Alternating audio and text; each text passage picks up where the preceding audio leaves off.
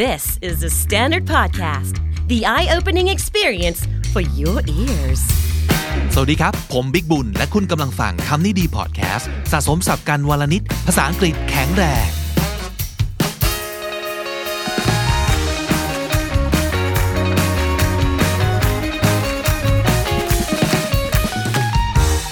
คุณผู้ฟังครับ วันนี้คำนี้ดี vocab class นะครับ เราจะมาชวนกันคุยถึงเรื่องที่ทุกคน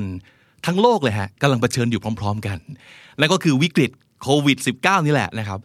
หลังจากนี้จะเป็นยังไง เอางี้จะจบเมื่อไหร่ ทุกคนก็ยังไม่มีใครรู้ใช่ไหมครับ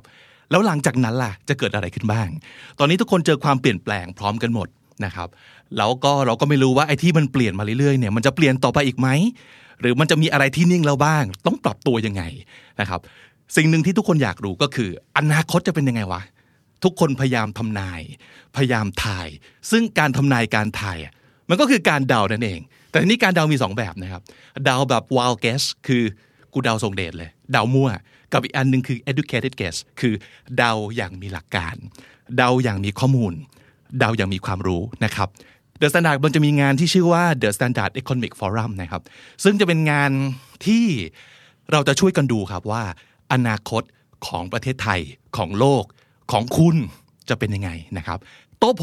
สำหรับงานนี้คือรายการ The Secret Sauce และเคนนักครินทร์นะครับ วันนี้เขาอยู่ที่นี่ครับ แล้วก็ด้วยความที่ เคนตอนนี้ทำกันบ้านหนักมากนะครับ พูดคุยกับคนเยอะมาก เพื่อเตรียมงานนี้ก็เลยอยากจะรู้ว่า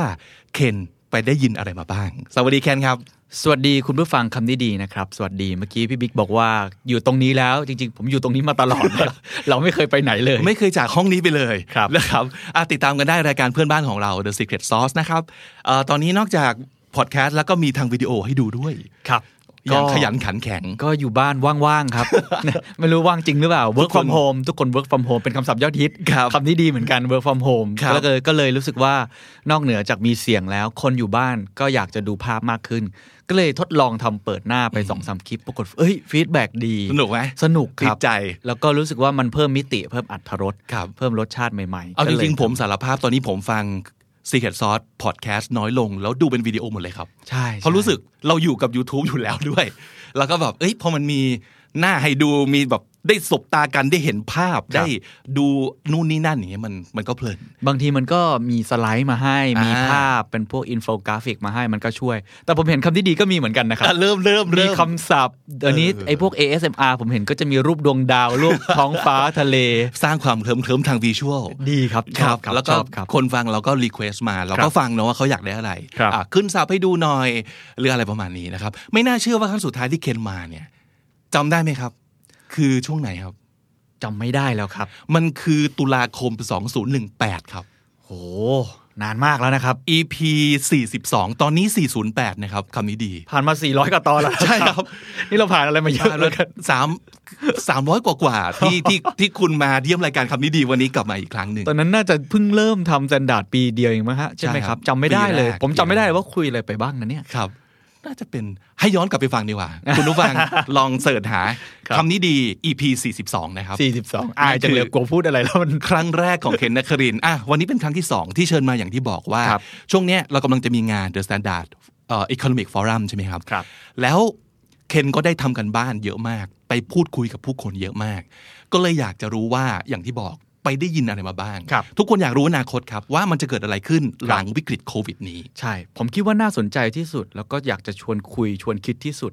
เพราะว่ามันเป็นโอกาสที่ดีที่สุดนะครับ โอกาสในช่วงโควิด -19 บางคนเนี่ยบอกว่าคือการรีสตาร์ทการเทกระดาน ล้มเก้าอี้ใหม่หมดเลย เพราะทุกคนบาดเจ็บเท่ากัน อืม ทุกคนซัฟเฟอร์เหมือนกัน เป็นสงครามที่ทุกคนอ่อนแอพร้อม ๆ กัน ทีนี้ใครที่ยืนขึ้นมาได้ก่อน ปรับตัวกับความปกติใหม่หรือที่คำว่า new normal โอ้ ก็ฮิเป็น ต อีกคำที่ที่ยอดฮิตมากในตอนนี้ได้ก่อน ก็มีโอกาสที่จะชนะ เพราะฉะนั้นเนี่ยผมคิดว่าช่วงเวลาเนี้เป็นช่วงเวลาที่แน่นอนว่าเดือดร้อนลำบาก ก็ต้องช่วยกันเยียวยา ช่วยกันแก้วิกฤตกันไป แต่อย่าลืมมองข้ามช็อตไปบ้างว่า ถ้าเราอยากจะรีเทิร์นกลับมา เราต้องทำการ reimagine reimagine ก็คือการจินตนาการภาพใหม่ที่กำลังจะเกิดขึ้นหาโอกาสใหม่ๆ เพราะนี่คือโอกาสที่สำคัญที่สุด เสร็จแล้วก็ทำการ reform ก็คือปฏิรูปตัวเองเพื่อเข้าสู่ไอสิ่งที่เรามองวิสัยทัศน์นั้นไป เพราะฉะนั้นสำคัญที่สุดก็คือว่าจะต้องรู้ครับว่าโอกาสหรือ opportunity ที่จะเกิดขึ้นในข้างหน้าเนี่ย มันน่าจะมีอะไรบ้าง แน่นอนไม่มีใครรู้ร้อยเปอร์เซ็นต์คือถ้ารู้ร้อยเปอร์เซ็นต์เนี่ยผมซื้อหวยก่อนแล้ว ผมรวยซื้อหุ้นก่อนใช่ไหมครับ แต่อยังน้อยเราเห็นความเป็นไปได้ ในสิ่งที่จะกำลังจะเกิดขึ้น แล้วทุกๆ ครั้งของการลงทุนทุกๆครั้งของของการตัดสินใจอะมันต้องมีความเสี่ยง แต่อย่างน้อยอย่างที่พี่บิ๊กพูดตอนต้นคือมันต้องเสี่ยงในระดับที่เราพอที่จะเห็นว่าอนาคตน่าจะไปในทางนี้ ถ้าไม่เสี่ยงครับ รับรองว่าเราไม่มีทางชนะคนอื่น อืม เราต้องเบสเพื่อจะก้าวชนะคนอื่น ก็เลยจัดงาน The Standard Economic Forum ขึ้นมา พูดคุยกับคนเยอะมากเชิญสปิเกอร์มา 40 กว่าคน แต่ละคนก็เชี่ยวชาญเฉพาะทาง เพื่อมาหาคำคำเดียวกันนี่แหละครับ คือ ครับ new normal ครับ หรือความปกติใหม่ที่ ว่ามันจะเป็นยังไง ใช่น่าจะเกิดขึ้น งานจะ ครับ เกิดขึ้นปลายเดือนพฤษภาคมนี้ ครับ นะครับ29 30 31พครับ ฤษภา 2020 นะครับ ใช่ เอ่อในงานนี้เราน่าจะได้อย่างที่บอก ครับ reimagine ก็คือมโนไปอย่างมีหลักการความรู้แล้วกัน ใช่ครับ นะครับ ก็ต้องไม่ไม่ใช่ว่านั่งแฟนตาซีไปเรื่อย คๆรับ แต่ว่าต้องดูก่อนว่าความเป็นไปได้ มันน่าจะเป็นยังไง นั่น ครับ เป็นเหตุผลที่ว่าเราเชิญคนที่เป็นตัวจริง ครับ ของแต่ละวงการ มีวงการไหนบ้างที่เราน่าจะได้รู้กัน น่าจะได้ทำกันบ้านกัน ครับผมว่าก็มีตั้งแต่ภาพใหญ่ถ้ามองเป็นมิติเนี่ยมีมิติโลก คือต้องยอมรับว่าประเทศไทยหรือตัวเราเองตอนเนี้ยคงไม่มีใครปฏิเสธว่าเราอยู่คนเดียว เราปฏิสัมพันธ์กับโลกตลอดเวลา ไม่อย่างนั้นภาษาอังกฤษถึงไม่สำคัญขนาดนี้ที่ทุกคนต้องการที่จะเรียน ก็จะมีเรื่องของมิติโลกก็คือระเบียบโลก โลกาพิวัตน์จีนกับอเมริกาใครจะขึ้นมาเป็นมหาอำนาจ ระเบียบโลกในแง่ของการสัมพันธ์ระหว่างประเทศ การทำมาค้าขายการส่งของไปขาย การซื้อสินค้าเข้ามา แต่ก่อนเคยมีกติกาอย่างไร จบโควิด กติกาจะเปลี่ยน ใช้คำนี้เลยกติกาจะเปลี่ยน เช่นมันอาจจะเพิ่มกติกาการแจกใบเหลืองใบแดงนี่เปรียบเทียบให้ฟังง่ายๆ มันจะเกิดการเปลี่ยนกติกาเกิดขึ้น ถ้าเราไม่เข้าใจบริบทนี้ เราก็อาจจะเป็นผู้เล่นที่อาจจะเสียโอกาสหรือพ่ายแพ้ หลาย ๆ คนจะคิดว่าโอ้เดี๋ยวนะมันระดับโลกมันไกลตัวจังเลยอ่ะ ไม่นะ โอ้ไกลมาก มัน ครับ ใกล้มากกว่าที่เราคิดไว้ ผมว่า นกระเทือนเราหมดเลย ดีดนิ้วนิดเดียวอ่ะมันกระทบเรามาก เช่น ตอนจำได้ไหมครับ ปีที่แล้วเรื่องสงครามการค้า ดูเหมือนไกลนะ พอเออมีข่าวว่าทาง Google หรือ Android เนี่ยจะแบนหัวเว่ยอ้าว อยู่ในเครื่องมือถือฉันเล ำ ย บากแล้ว ใช่ กำลังแทนจะซื้ออีรุ่นนี้พอดีอ้าวตกลงยังซื้อได้ไหมเนี่ยอันเนี้ยคือรูปธรรม ครับ ที่เห็นภาพชัดมากว่ามันกระเทือน ใช่ กระทบเรามาก แล้วสิ่งที่ผมอยากจะย้ำที่สุดก็คือว่าในช่วงโควิด มันจะเกิดการเปลี่ยนแปลงครั้งใหญ่ที่สุดครั้งหนึ่ง ตั้งแต่สงครามโลกครั้งที่สองมา ตั้งแต่เกิดเหตุการณ์สำคัญสำคัญๆสงครามเวียดนาม สงครามเย็น นักวิเคราะห์มองเห็นตรงกันว่าครั้งเนี้ยจะเกิด new balance of power สมดุลแห่งอำนาจใหม่ ครับ ซึ่งอันนี้คงต้องไปฟังกันต่อในในเวที แต่ว่า เอาพูดง่ายๆว่าโลกกำลังจะสั่นสะเทือนนะครับ ช้างกำลังจะชนกัน เราเนี่ยเป็นมดอยู่ตัวเล็กๆ ใต้ท้องช้างเนี่ย เราต้องรู้ว่าเขาจะไปทางไหน เราจะได้ไม่โดนช้างทับ อันนี้มิติใหญ่ที่สุดนะครับ มิติกลางลงมาก็เป็นมิติประเทศ มิติอุตสาหกรรม มิติธุรกิจ คนทำธุรกิจคนทำงานหรือน้องๆที่กำลังเรียนหนังสือก็ต้องรู้เรื่องการศึกษาที่จะเปลี่ยนไป คุณพ่อคุณแม่ก็จะต้องรู้ว่าหลังจากนี้มันจะเกิดอะไรขึ้น จะเรียนกันยังไง ใช่ สอบกันยังไง The future of education การเรียนรู้แห่งอนาคตจะเป็นยังไง โรงเรียนจำเป็นอยู่ไหม หรือว่าเป็น e-learning อืม นะครับ หรือในอุตสาหกรรมอื่นๆ ไม่ว่าจะเป็นเรื่องของท่องเที่ยว อ่าน นะครับ หลังจากนี้ เฮ้ย เครื่องบินก็จอดอยู่เฉยๆอะแล้วถ้าเกิดเริ่มกลับมาบินเนี่ย เราจะ เราจะทำอะไรกันหรอ เราจะไปเที่ยวได้อีกไหมญี่ปุ่นอยากไปมากเลย ผมคิดถึงญี่ปุ่นมากเลย ก็กลับไปไม่ได้ แต่ถ้าเกิดกลับไปได้แล้ว มันจะต้องเกิดการเปลี่ยนแปลงเกิดขึ้นแน่นอน ค่าตั๋วเปลี่ยนหรือเปล่า ค่าตั๋วเปลี่ยนแน่นอน แพ็กเกจทัวร์ยังไง ใช่ ทุกอย่างจะเปลี่ยน เพราะฉะนั้นคนทำธุรกิจก็จะต้องเปลี่ยนแปลงคนที่ไปท่องเที่ยวก็ต้องเปลี่ยนแปลง อืม อุตสาหกรรมอื่นๆเช่นใกล้ตัวสุดครับ ห้างสรรพสินค้าศูนย์การค้า นั่นน่ะสิ รีเทลก็จะเกิด new retail เมื่อกี้ new tourism อันนี้ new retail มันจะมีคำว่า new new เกิดขึ้นตลอดเวลา เพราะว่าตอนนี้ทุกคนก็จับจ่ายใช้สอยผ่านออนไลน์มากขึ้น ห้างสรรพสินค้า รีเทล ร้านขาย ขนม ร้านขายครีม ร้านขายเครื่องสำอาง เสื้อผ้า รูปแบบก็จะต้องทำการเปลี่ยนแปลง เพราะคนที่จะเดินเข้ามาที่ร้านของเราอาจจะน้อยลง หรือประจุดประสงค์ในการที่เขาจะเดินเข้ามาเนี่ยก็จะไม่เหมือนเดิม อืม เนี่ยมันจะมีทุกอุตสาหกรรม โรงพยาบาลนะครับ the future of เรื่องของ health ก็จะเปลี่ยนไป เนี่ยทุกคนที่ที่ผมพูดมาทั้งหมดเนี่ยจะเกิดการถกเถียง มาช่วยกันหาวิสัยทัศน์ ก็จะมีผู้เชี่ยวชาญทั้งภาคเอกชน ภาครัฐ นักวิชาการ หรือคนทำงานด้านองค์กรการค้าระหว่างประเทศ ก็จะมาช่วยกันเอาประสบการณ์ เอาข้อมูลที่เขาสังเคราะห์ที่เขาคุยกับคนต่างชาติ มาบรรยายหรือมาบอกเล่าให้เราฟังครับ เราจะไม่ได้นั่งฟังแต่หลักการ แต่ ใช่ ว่าคนที่เขาทำงานเป็นตัวจริงในวงการ แต่ละวงการเจ้าของห้างมา เจ้าของโรงพยาบาลมา ใช่ แล้วก็เจ้าของสื่อมา ใช่ เพราะฉะนั้นมันจะไม่ใช่แค่ว่ามันจะเกิดอะไรขึ้นนะ แต่เขากำลังแพลนอะไร ถูกอันนี้น่าสนใจเจ้าของบ้านอย่างเงี้ยทุกคนบอกว่าบ้านคือศูนย์กลางของทุกสิ่งเพราะทุกคน work from home มากขึ้น เจ้าของอสังหาริมทรัพย์ทั้ง 3 เจ้าใหญ่ อ่า ๆนะครับผมขออนุญาตเอ่ยชื่อแสนซีรี AP SC Asset ผู้บริหารระดับสูงเบอร์หนึ่งเลยนะครับ เบอร์หนึ่งเลยมารวมตัวกัน แล้วก็มาพูดด้วยว่า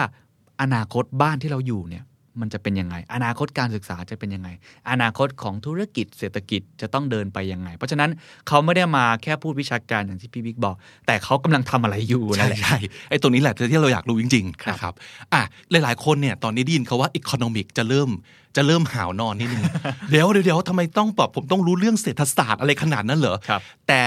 ถ้าแปลง่าย ๆ มันคืออะไรที่มันเกี่ยวกับปากท้องเรานั่นเอง ใช่ เพราะฉะนั้นโคตรเกี่ยวกับคุณผู้ฟังมัน ถูก เกี่ยวกับเราแน่ ๆ อยู่แล้ ใช่ วนะฮะแต่เอาล่ะ ถ้าสมมติเกิดเราไม่ได้เป็นผู้บริหารอะไรเบอร์นั้น แต่เราเป็นคนทำงานยังเป็นนิสิตนักศึกษานะคนฟังคำนี้ดีมากมายนะครับ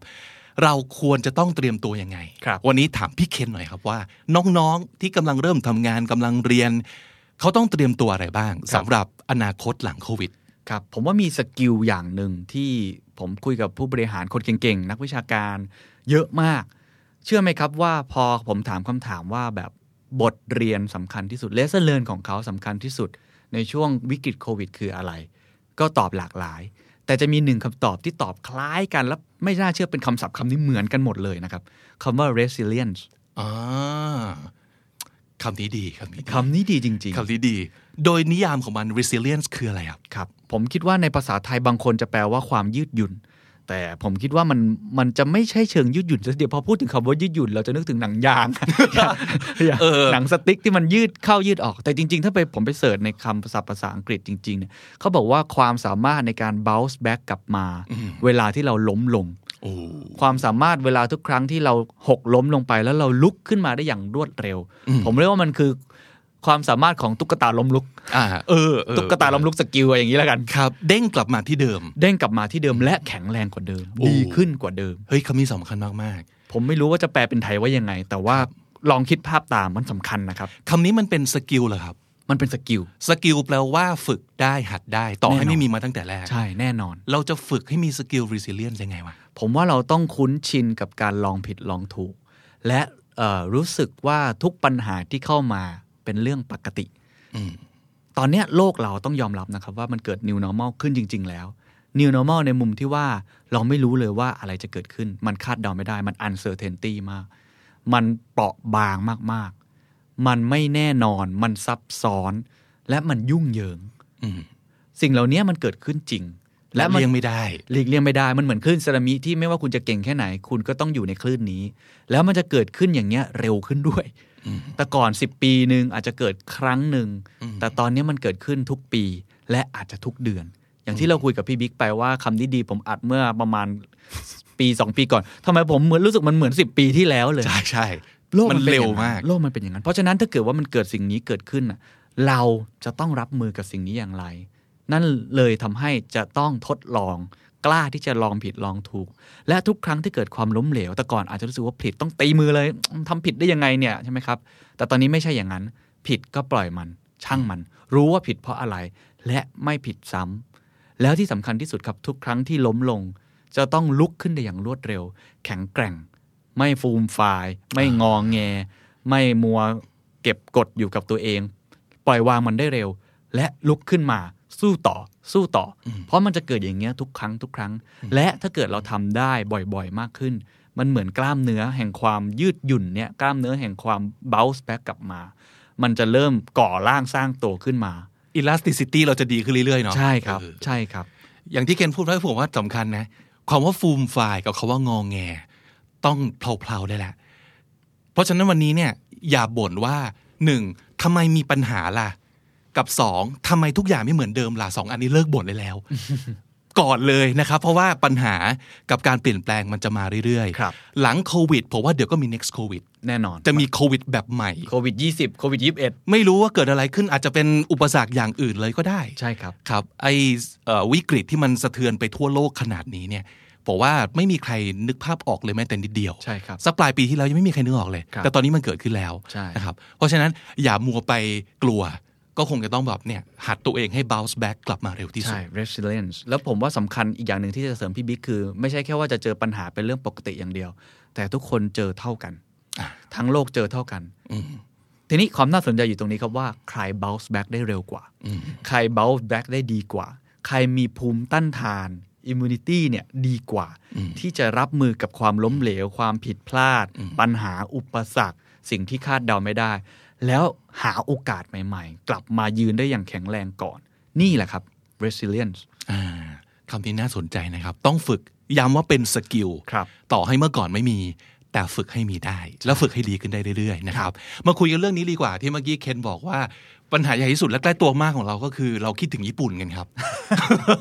ผมนี่คิดถึงมากปกติช่วงที่ผ่านมามันคือเราต้องไปดูซากุระกันแล้วสิวะ แต่ซากุระนั้นอยู่ไกลเหลือเกิน แล้ว ครั ก็ บ ไม่รู้ว่าซากุระครั้งต่อไปของเรา จะมีราคาตั๋วเท่าไหร่ จะเกิดอะไรขึ้นกับวงการการเดินทางและท่องเที่ยวครับ อันนี้ดีครับ เพราะว่ามันเป็นเรื่องใกล้ตัว ทุกคนชอบเที่ยว แต่ตอนนี้ทุกคนเที่ยวไม่ได้ อยู่บ้านตลอด เอาอย่างแรกก่อนผมไม่เชื่อเลยว่าเรื่องของ virtual tourism เนี่ย จะมาแบบร้อยเปอร์เซ็นผมไม่เชื่อก่อน อันนี้เป็นความคิดเห็นส่วนตัว นั่นแปลว่าใส่แว่น VR แล้วก็เดิน ครั ช บ มพิพิธภัณฑ์อยู่บนเก้าอี้นอนที่บ้านเราไม่ใช่ ก็อาจจะมีบ้างเป็นบางส่วนบางคน แต่ไม่ใช่ส่วนหลัก มันจะแทนไม่ได้ ไม่ใช่การที่มา replace อะแต่มันอาจจะแค่จะจะเพิ่มขึ้น เป็นเป็นส่วน add on ละกัน อันนี้ความเห็นส่วนตัวนะครับ ผมเชื่อว่ายังไงคนก็อยากจะไปดมกลิ่นซากุระ ไปนั่งจิบเบียร์อยู่ใต้ต้นซากุระ อะไรแบบนั้นดังนั้นผมเชื่อว่าการเดินทางคนยังรักที่จะเดินทาง แต่การเดินทางมันจะเปลี่ยนรูปแบบ ด้วยสิ่งที่มันจะต้องป้องกันตัวเองมากขึ้น Social Distancing ความสะอาด ความปลอดภัย หรือแม้กระทั่งถ้าคิดลึกๆเลยนะครับสำผมยกตัวอย่างเรื่องแบบเนี้ยบางคนอาจจะมองไม่เห็นในเรื่องของ New Normal เช่นสายการบินตอนเนี้ยแย่มาก อืม คือเครื่องบินในประในทั่วโลกเนี่ยนะครับ มีประมาณ 4 0,000 กว่าลำเกือบ 5 0,000ลำทั่วโลกนะ โห ตอนเนี้ยประมาณ 4 0,000 กว่าลำอะไม่ได้อยู่บนท้องฟ้า จอดอยู่กับพื้น จอดอยู่กับพื้น แล้วนั่นคือต้นทุนที่เขาเผาผลาญเงินไปเรื่อยๆ นั่นก็เลยทำให้สายการบินแต่หลายหลายๆที่เนี่ยล้มละลายเยอะมาก โรงแรมปิดอยู่เฉยๆไอการเปลี่ยนแปลงที่เกิดขึ้นครั้งเนี้ยพอมันกลับมาได้เดินทางได้เหมือนเดิม มันจะไม่เหมือนเดิม อืม เพราะสายการบินบางสายตายไปแล้ว ครับ หลายที่โรงแรมปิดไปแล้ว อืม พอเขาจะมาเปิดอีกครั้งต้นทุนเขาไม่เหมือนเดิม สภาพคล่องเขาไม่เหมือนเดิม อืม โรงแรมของเขาบางครั้งการตกแต่ง การต้อนรับวิธีการที่เขาจะปรับตัวกับนักท่องเที่ยวที่จะมาไม่ถึงครึ่งกับจำนวนที่เขาเคยได้เนี่ย มันก็จะไม่เหมือนเดิม เพราะฉะนั้นอันเนี้ยคือองค์ประกอบที่มารวมรวมกัน ในเรื่องของโควิด เรื่องของความสะอาดด้วย ในเรื่องของธุรกิจที่เขาต้องปรับตัวกับสภาพคล่อง หรือการที่เขาขาดทุนมาอย่างยาวนานด้วย มันก็เลยจะเกิด new normal ใหม่ ๆ เกิดขึ้น หลาย ๆ คนเริ่มทำนายแล้วว่า ภาพของการที่อะไรมาเจอกันแน่น ๆ ครั จะ บ ไม่มี เช่น บุฟเฟ่ต์ไปกันแบบ ใช่ หรือว่าเครื่องบินที่แบบ แน่นๆ คนไปแน่น ๆ อยู่ ครับ ที่สนามบินอยู่บนเครื่องบินเนี่ย ครับ จะไม่ใช่อย่างนั้นแล้วอันนี้จริงไหม ผมว่าจริง โดยเฉพาะจริงในช่วงเวลา 2-3 ปีนี้ ในช่วงเวลาที่เรายังระวัดระวัง ยังกลัวกับไอตัวโควิด -19 แม้ว่าจะมีวัคซีนแล้วก็ตาม เราก็ยังรู้สึกว่าเราก็อยากจะปลอดภัยไว้ก่อน เพราะฉะนั้นมันจะเกิดคำศัพท์คำหนึ่งนะครับคำว่า luxury เนี่ยคำว่าหรูหราแตะก่อนเนี่ยเวลาไปท่องเที่ยว เขาจะนึกถึงแบบ โอ้ ฉันต้องไปนอนอยู่บนหาดมาลดีฟ ฉันต้องต้องมีอะไรมาเสิร์ฟ มีหมูหัน มีอะไรก็ไม่รู้ที่มันดูแพงไปหมด แต่ตอนเนี้ย ลักชัวรี่ความหมายจะเปลี่ยนไป ซึ่งอย่างหนึ่งที่ผมเชื่อมากคือ space space is the new luxury คือพื้นที่ว่างอะ พื้นที่ว่าง เพราะเราต้อง social distancing เราต้อง physical distancing เราต้องห่างกัน เราต้องห่างกัน เพราะฉะนั้นเวลาเราไปสถานที่ไหนแล้วมันมีระยะห่างให้เรา นั่นนะคือราคาที่คุณต้องจ่าย อู้ ผมเปรียบเทียบง่ายที่สุดตัวเครื่องบินหลังจากนี้บอกได้เลยครับ จะแพงขึ้นอย่างน้อย 30% low cost ละ RIP low cost เหรอ ทั้งหมด ลา เยครับ ก่อน ต้องต้อง โอ้โห ต้องแพงขึ้นแน่นอนเหตุผลง่ายที่สุดครับ เพราะถ้าอาเทียบเทียบพี่บิ๊กขึ้นสายการบินสมมติเปิดได้เลย 3 เดือนข้างหน้า อืม แล้วต้องจองตั๋ว นั่งกับใครก็ไม่รู้ฝั่งซ้ายฝั่งขวา ฝั่งซ้ายเป็นฝรั่งฝั่งจีนเป็นขวาติดกันเลยนะ แล้วก็หลับมันก็เอาไหล ไหลเราเป็นหมอนของเขาเออ แล้วมันก็ แล้วก็นอน กร ไป น แล้วก็ แล้ว หน้ากากก็อาจจะหล่นลงมาบ้าง เออใช่ใช่กังวล เราเรากังวลเราอาจจะยอมรับไม่ได้ อืม สายการบินก็ยอมรับไม่ได้ เพราะว่ามันจะทำให้เขาเสี่ยงเกินไป เพราะฉะนั้นหลังจากนี้ที่นั่งของบนเครื่องบินก็จะห่างกัน โอ้โห ผมได้พูดคุยกับผู้บริหารสายการบินมา 2-3สามสายการบิน ก็ยืนยันตรงกันว่า capacity ของการขึ้นเครื่องบินเต็ม 100%ที่นั่งจะเหลือ 30 สามสิบเลยเหรอฮะ 30ครับ เมื่อกี้ผมกำลังจะถามว่ามัน 50 50 หรือเปล่า ไม่ใช่ ปกติที่นั่งมันจะอยู่ประมาณ 80 อยู่แล้วครับ อ๋อครับ capacity ของเครื่องบินมันจะไม่เต็ม อ๋อครับ ทั้งหมด โอเคโอเค มันจะประมัน80 อยู่แล้ว ฮะ เนี้ยมันจะลดลงครึ่งหนึ่งเลยประมาณ โอ้โห 30ถึง50 เอาว่าประมาณนี้แล้วแต่แล้วแต่ลำละกัน อืม เพราะฉะนั้นความหมายก็คือว่าเราจำเป็นที่จะต้องมีระยะห่างระหว่างกัน ครับ ผมนั่งตรงติดกับหน้าต่าง พี่บิ๊กก็นั่งติดกับหน้าต่างอีกฝั่งหนึ่ง สมมุติถ้าเป็นโลคอสมี3ามสามอย่างเงี้ยไอ้นั่งตรงกลางเนี่ยจะน้อยลง เขาก็ต้องยอมที่จะไม่ขาย ครับ เพื่อที่จะเป็นมาตรการความปลอดภัย แล้วเขาก็ต้องเพิ่มราคา เพราะไม่งั้นเขาก็อยู่ไม่ได้เหมือนกัน อันนี้คือเห็นง่ายที่สุด เพราะฉะนั้นคำว่า Space เนี่ยมันเลยเป็น is the new luxury ทีนี้ถ้าไปดูธุรกิจโรงแรม เมื่อกี้พี่บิ๊กพูดเรื่องบุฟเฟ่ต์ใช่เลยครับ ผมคุยกับเจ้าของธุรกิจโรงแรมมาหลายที่ อย่างหนึ่งที่เขาเปลี่ยนแน่นอนคือ ไม่มีอีกแล้วที่ให้มาเดินตักตักๆบุฟเฟ่ต์ต่อแถวกัน เพราะมันตัวจะต้องติดกัน ใช่ หลังจากนี้คุณอาราคาร์ทไปเลยครับหรูหราไปเลย เออ สั่งของตัวเองไปเลยครับ นั่งห่างๆกัน มีฉากกั้น เห็นไหมกินชาบูก็ต้องมีฉากกั้น นั่นไงเ ไอ้สิ่งเหล่าเนี้ยมันจะเกิดขึ้นไปอย่างน้อยอะปีถึง 2 ปี อู้ นอกเหนือจากนั้นตอนนี้มันเริ่มมีเทรนด์ใหม่ๆเกิดขึ้น พอมันมีเรื่องนี้เกิดขึ้น บางคนก็ถือวิกฤตนี้เป็นโอกาส แม้ว่าจะรู้สึกว่า เฮ้ยทำไมฉันแบบไม่สามารถจะนั่งติดกับคนอื่นได้ แต่ถ้าเรามองเป็นเรื่องดี เฮ้ย อืม มีสเปซมากขึ้น อืม ล่าสุดผมเห็นหาดชายหาดที่สเปน ครับ น่าสนใจมาก เขาเรียกว่า business class beach มันเป็นยังไงอ่ะ ต้องจองตั๋วก่อน ถึงจะได้ไปที่ชายหาด เฮ้ย เพราะชายหาดปกติคือคน โอ้โห นอนเรียงกันเป็นตับ แล้วจะอยู่ตรงไหนก็ได้ ฝรั่งก็จะอาบแดดตัวติดกัน ทาครีมกันแดดให้กันใช่ไหมครับ อ๋อ แต่ตอนนี้ถ้าเกิดมาทำอย่างนั้นมันอันตรายเกินไป ก็เลยต้องจองตั๋วก่อน เดี๋ยวนะก็แสดงว่าบนชายหาดว่างๆโล่งๆเนี่ยก็ต้องมีการฟิกจุดไว้เลยว่า ใช่ครับ ตรงนี้เท่านั้นที่ที่นอนที่นั่งได้ ใช่ จะเป็นล็อกล็อกล็อกล็อกเหมือนมีเตียงผ้าใบของไทยๆอะ อ๋อ แต่จะห่างกันแล้วมีสเปซ เพราะฉะนั้นคุณต้องจ่ายราคาแพงขึ้น เพื่อที่จะไปอยู่ริมหาดนั้น แต่ถ้ามองอีกมุมหนึง อืม เราก็สบายใจ อืม และเราได้ความเป็นส่วนตัว อืม ยุคนี้ใครๆก็ชอบความเป็นส่วนตัว นั้นการท่องเที่ยวหลังจากนี้คำศัพท์หนึ่งที่น่าสนใจคือ space is the new luxury ครับ อืมความหรูหราในนิยามใหม่คือพื้นที่ที่มากขึ้น ครับ และอย่างที่เคนบอก นั่นคือราคาที่คุณต้องจ่าย โอ้ ไม่รู้ว่าดีหรือไม่ดีนะ แต่ว่านี่คือความเป็นไปได้ ความเป็นไปได้ใช่ จากการพูดคุยกับเจ้าของกิจการที่ ใช่ครับ อย่างอย่างสมมติในเรื่องเนี้ยในฟอรัมของเราเนี่ยก็จะมีเจ้าของสายการบิน ใช่ครับ มีคนที่ทำธุรกิจโรงแรมมาเช่น ครับ ใครบ้างจะมาคุยให้เราฟัง จะมีประมาณ 3-4 คนซึ่งเป็นท็อปของประเทศและท็อปของโลก ผมพูดคำนี้ได้เลย ตั้งแต่เจ้าของสายการบินไทยแอร์เอเชีย โอ้ พี่ ครับ โจ ครับ เป็นสายการบินที่ทำ performance ดีต้น ๆ แล้ว เขาดีมาโดยตลอดเลยใช่นะำไร พี่บิ๊กก็ มาโดย เป็น ตอด ลูกค้ามาตลอด โอ้เหนียวแน่นมากครับ เหนียวแน่นมาก เขาก็จะมาเล่าให้ฟังว่าหลังจากนี้สายการบินจะปรับตัวอย่างไร ครับ มีคุณสุปจี อ๋อ แห่งโรงแรมดุสิต ครับ โรงแรมดุสิตเนี่ยตรงสาราแดงนะครับ ครับ น้องๆ บางคนอาจจะไม่รู้จักแต่ไปถามคุณพ่อคุณแม่เนี่ยทุกคนรู้จัก เป็น อย่ง ตำนาน ดีเป็นตำนานอาหารไทย หลาย ๆ ที่กอดองเบลอครับที่คนชอบไปเรียนทำอาหารกัน ก็อยู่ในโรงแรมเครือดุสิตแล้วเขามีโรงแรมเครือดุสิตเนี่ยอยู่ทั่วโลกว่าปรับตัวอย่างไรต่อไป อันเนี้ยคนนี้แหละที่มาบอกผมว่าหลายอย่างต้องปรับเปลี่ยน และท่านที่ 3 คนนี้น่าสนใจมาก บางคนอาจจะไม่รู้จักเขานะครับคุณชัยพัฒน์นะครับคุณชัยพัฒน์เนี่ยเป็นคนที่เป็นผู้บริหารระดับสูงของบริษัทไมเนอร์ ไมเนอร์เนี่ยหลายคนเอ๊ะทำอะไร ถ้าไม่ได้เล่นหุ้นอาจจะไม่รู้จัก เอาง่าย ๆ ครับ เดินเข้าไปในห้างสรรพสินค้าเบอร์เกอร์คิงสเวนเซนนั่นแหละครับของเขา ครับ เพราะฉะนั้นเขาจะมีธุรกิจอาหาร แต่ที่น่าสนใจมากกว่านั้นก็คือเขามีธุรกิจโรงแรม ที่ใหญ่เป็นลำดับต้น ๆ ของยุโรป เขาเพิ่งไปเทคโอเวอร์มา เพราะฉะนั้นคนนี้โดนผลกระทบเรื่องโรงแรมในยุโรปสูงมาก ครับ และเขาสามารถบอกเทรนด์โลกได้ ส่วนโรงแรมในไทยเพียบครับ ไปเดินอยู่ในตรงสี่แยกราชประสงค์ของเขาหลายแห่งมาก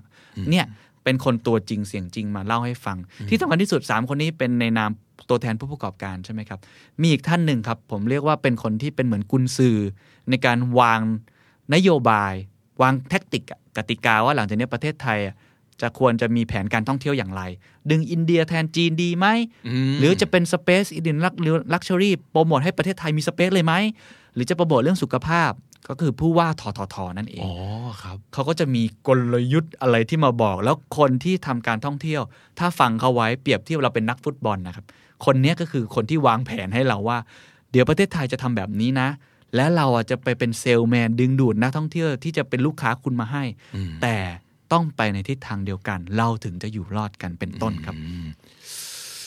ภาพใหญ่ครับ ฟังดูเหมือนไกลตัวอย่างที่บอก แต่ว่ามันเกี่ยวกับเราและใกล้ตัวมากนะค ค รั รับ บ เท่าที่ฟังเคนเนี่ย มันดูเหมือนทุกอย่างไม่ว่าจะวงการไหนตอนเนี้ยเรื่องสุขภาพและความปลอดภัยในเชิง ในเชิงไฮจีน ในเชิงบอกว่า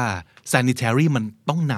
ใช่ ำเสมอ ครับ และต้องเกี่ยวตลอด ใช่ ถูกไหมฮะ นี่คืออีก 2คำใช่ไหมครับ ใช่ คำนี้ดีอีก 2คำ sanitary กับ hygiene ใช่ sanitary ก็คือเกี่ยวข้องกับสุขภาพ ครับ ใช่ไหมครับ hygiene ก็อาจจะเป็นเรื่องความสะอาด ความสะอาด ใช่ อืม ถูกต้องครับจะ ไม่ว่าวงการไหนก็ต้องเอาเรื่องนี้น มันจะเป็น health concern เนี่ยจะมาเป็นอันดับหนึ่ง